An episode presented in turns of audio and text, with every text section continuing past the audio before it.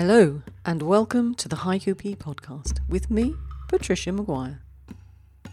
Today, I have some great haiku and senryu for you, a little chat with Stanford M. Forrester, and a favour to ask of you. But first, a few reminders. I'm very happy to tell you that the Autumn Journal is now available for download. Head over to the website to get the link. It really is a cracking journal, and lots of work went into preparing it by so many people. I really hope you enjoy it. Now, I've had a lot of emails about topics, and I just wanted to remind you they start again in February.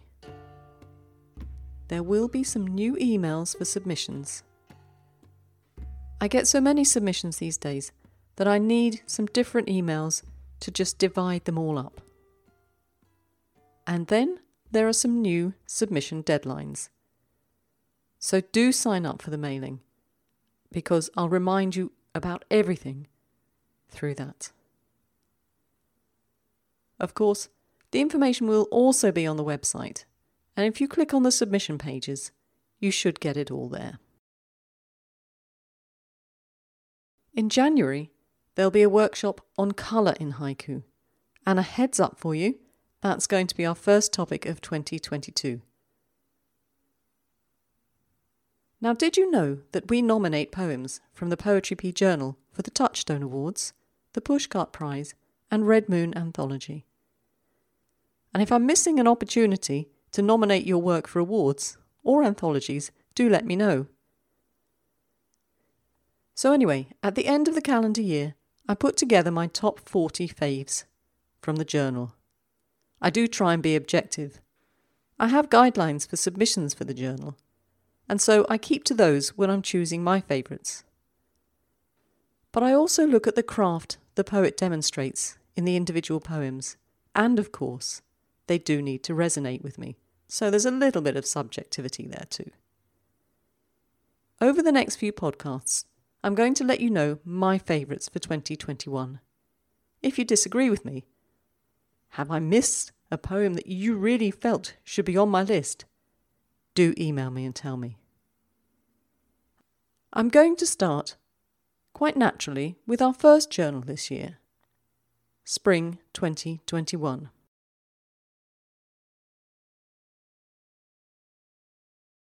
Cherry Blossoms. I only need to write Two lines. Valentina Rinaldi Adams. Digging the garden, the robin and my coat sitting on the spade. James Young. Each day follows the next duckling. Brad Bennett. Almost poetic, I wandered lonely on a lockdown high street. Tracy Davidson. Afternoon snow. The hen doesn't notice the sky is falling. Kristen Lindquist. Summer orchard. A pear drips from her paintbrush. Isabel Caves. A thousand birds outside a song stuck in my head. Craig Kittner. Willie War, gales from another planet rush through me. Doris Lynch. A night breeze bends the blossomed branch. Newlyweds. Robert Witmer. Floating voices. Geese ride a current to still water. Craig Kittner. Map lichen. The time it takes a river to carve a valley. Kristen Lindquist. Now, as many of you will know, I've been saving for a new microphone, and I'm happy to say that thanks to you, I will be buying it. I like a specific brand of microphone, and whilst I've been saving up, they've brought out a new version. And it's not available here in Switzerland yet, so I'm going to wait until I can get it, hopefully in the new year.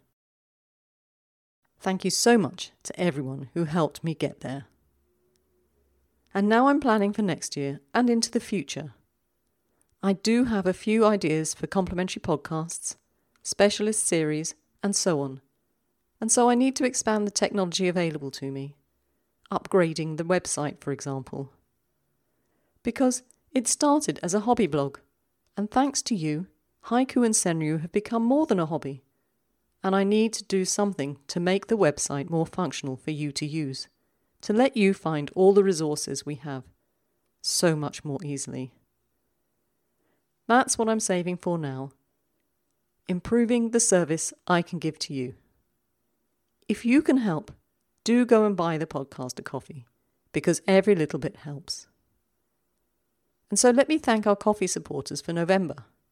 It's thanks to you that I finally financed my new mic. Let's have a round of applause for Carl Setzer, Bona M. Santos, Tony Williams, Isabel Mori, Linda Ludwig, Alison Douglas Turner, Mimi Ahern, Bruce Feingold, David Oates, M. Shane Pruitt, Krista Pandy, Lorraine Padden, Joanna Ashwell, Loretta Potts, Laughing Waters, Marilyn Ward, Sherry Grant, Craig Kittner, Mariangela Canzi, Alison Whipple, Jason Furtak, Daniel Birnbaum, Brett Brady, Peter Jastermsky, Carol Judkin, Pat Gear, C.X. Turner, Kurt Paulish, Barry Levine, Richard Matter, and Barbara Carlson. And thank you to all of you who are supporting the work I do here at Poetry Pea and have bought the latest journal. It's been out a couple of weeks now, and I let everyone on the mailing list know about it first. So, if you want to get the latest news, do sign up for the mailing. And if you'd like to buy the latest journal, head over to the website and click on the link on the journal page. It will take you to where you can buy it. Only if you want to, of course. Thank you once again. As you know, there's a monthly prompt from Poetry Pea on our YouTube channel. This month, the prompt came from Richard Bailey. Thanks, Richard. If you have a little video around 20 seconds long, taken in landscape mode, that's quite important, that you think would be a great prompt, do send it to me. The idea behind it is to leave your poem in the comments and to give some love and support to other poets who've done the same. Linda L. Ludwig is reading all your poems and choosing a selection to be featured on the podcast. But today, I've chosen the poems from August and September of this year. Don't worry, Linda's choices will be on the podcast in January. So today, I'd like to read you these poems. From August Joy as an act of resistance. Summer Night. Deborah A. Bennett. Sunlight on the kaleidoscope of butterflies. Martin. And in September, Wild Geese, a whistling locomotive Going South. Anna Maria Domberg San Cristoforo. Falling dusk, a lone bird, its own feathers. Radhamani Sama. And now I have a little prezi for you. A snippet from a chat I had with Stanford M. Forrester, the illustrious editor of Bottle Rockets.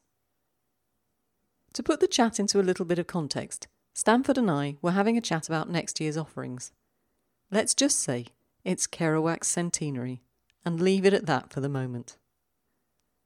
Now remember, back in episode 17 of this series, Mark Gilbert and I briefly spoke about Richard Wright.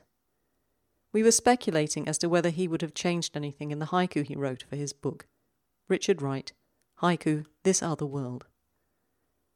Well, as Stanford and I were chatting, he said, So it's interesting because so when we just, you know, we had talked about Richard Wright, I went back into my haiku library and I realized that I have an older copy. This, I believe, was the first paperback. This book came out, I believe, in 1998. I was working at Yale, Yale University Press, at the time this book came out. The editors are Yoshinobu Hakutani and Robert L. Tener. So they mention in their editor's note where the manuscript was. And I actually hadn't bought the book yet. So, I mean, I had seen the book, I had eyed the book, but my expense account for buying books was out of control. Not that it stopped me, but I, so I remember reading about this in the editor's notes saying it's at the Beinecke Rare Book Library. I just walked over and they said, yes, you just need to fill out this form and whatever. So they hand me a basically almost like a menu of their manuscripts for Richard Wright. And there was 74 feet of shelf space for Richard Wright that Yale has. And out of that 74 feet, and I don't remember how many boxes it was, there were two two boxes of his haiku. You know, they were the contents were listed. So I went through both boxes, and one was it was like a folder with typed paper, and then I can't remember the other one was they were both in notebooks, and I believe one was maybe written in pencil. But the interesting thing is when you you know talk about Richard Wright too, is that Blythe was a very heavy influence on him. And I just noticed this this morning. I'm looking at this book on Richard Wright, and then I'm looking back at the four volumes of R.H. Blythe, and the typography is very similar. And what I noticed is in Blythe's four volumes, all his haiku, you know, they have, this was at the time, this was the convention at the time. Every sentence starts out with a capital letter. Yep. Uppercase, all three of them. And now, you know, a lot of times we don't, we don't even do that sometimes for proper nouns. And he ends, I believe, pretty much everything with a period. And that's exactly in how Blythe. And then the other interesting typographical thing is that if you look on all four volume, I mean, a lot of the Blythe poems, the first line is indented and the third line is indented, leaving the left line really being the only, the second line being the only one justified left. And Blythe does that all the time. And I remember when I was kind of getting into things back in the 90s, early, no, late 80s, what I'm saying, that that was the same thing. A lot of people were doing that. Richard Wright really kind of, unfortunately, I believe, focused on the 575.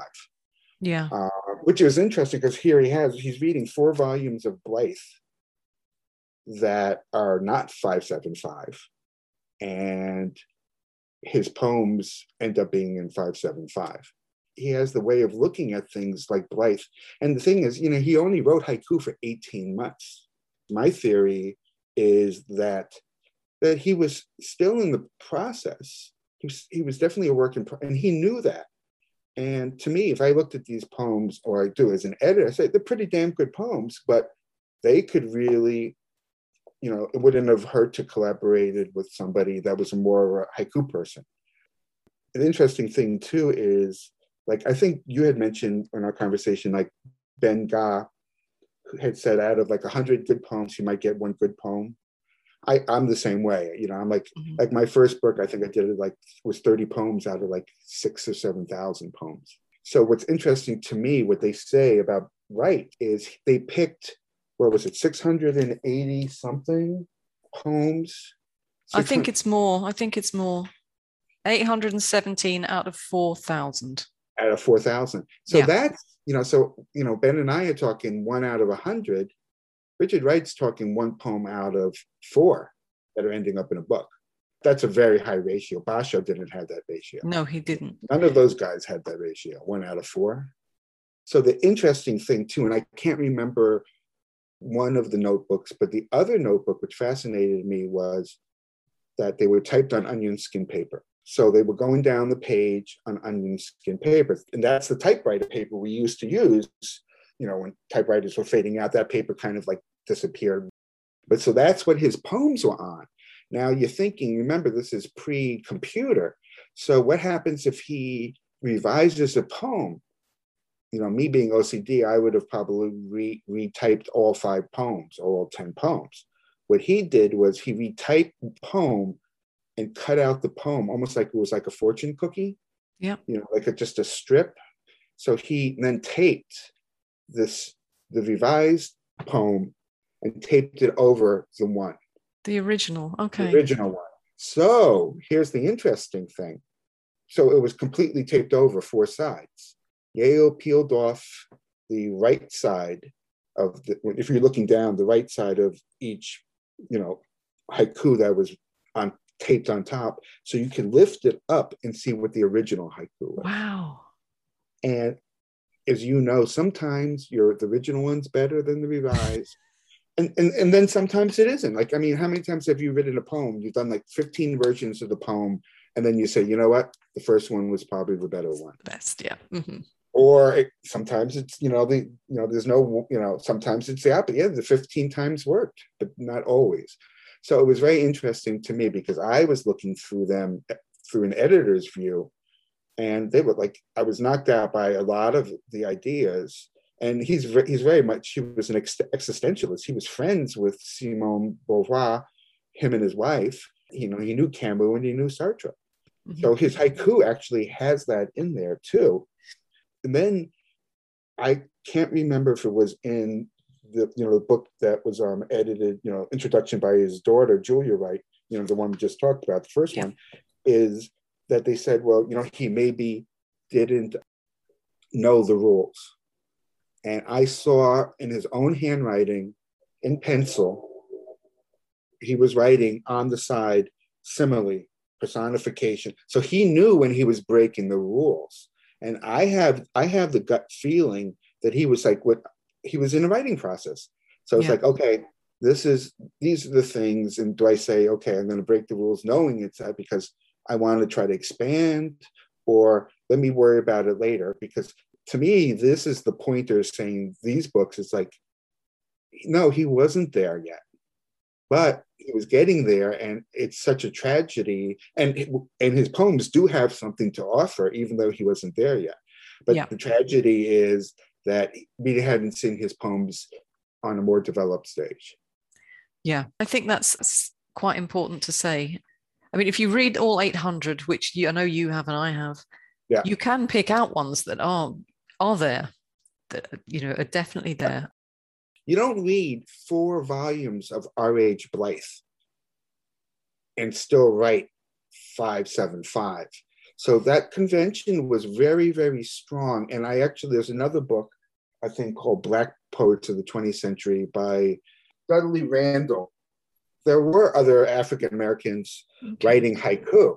The language that, that is used with, with these Black poets is so rich. I mean, it's like saturated. It's wonderful. And you see that, you also see that in Wright stuff.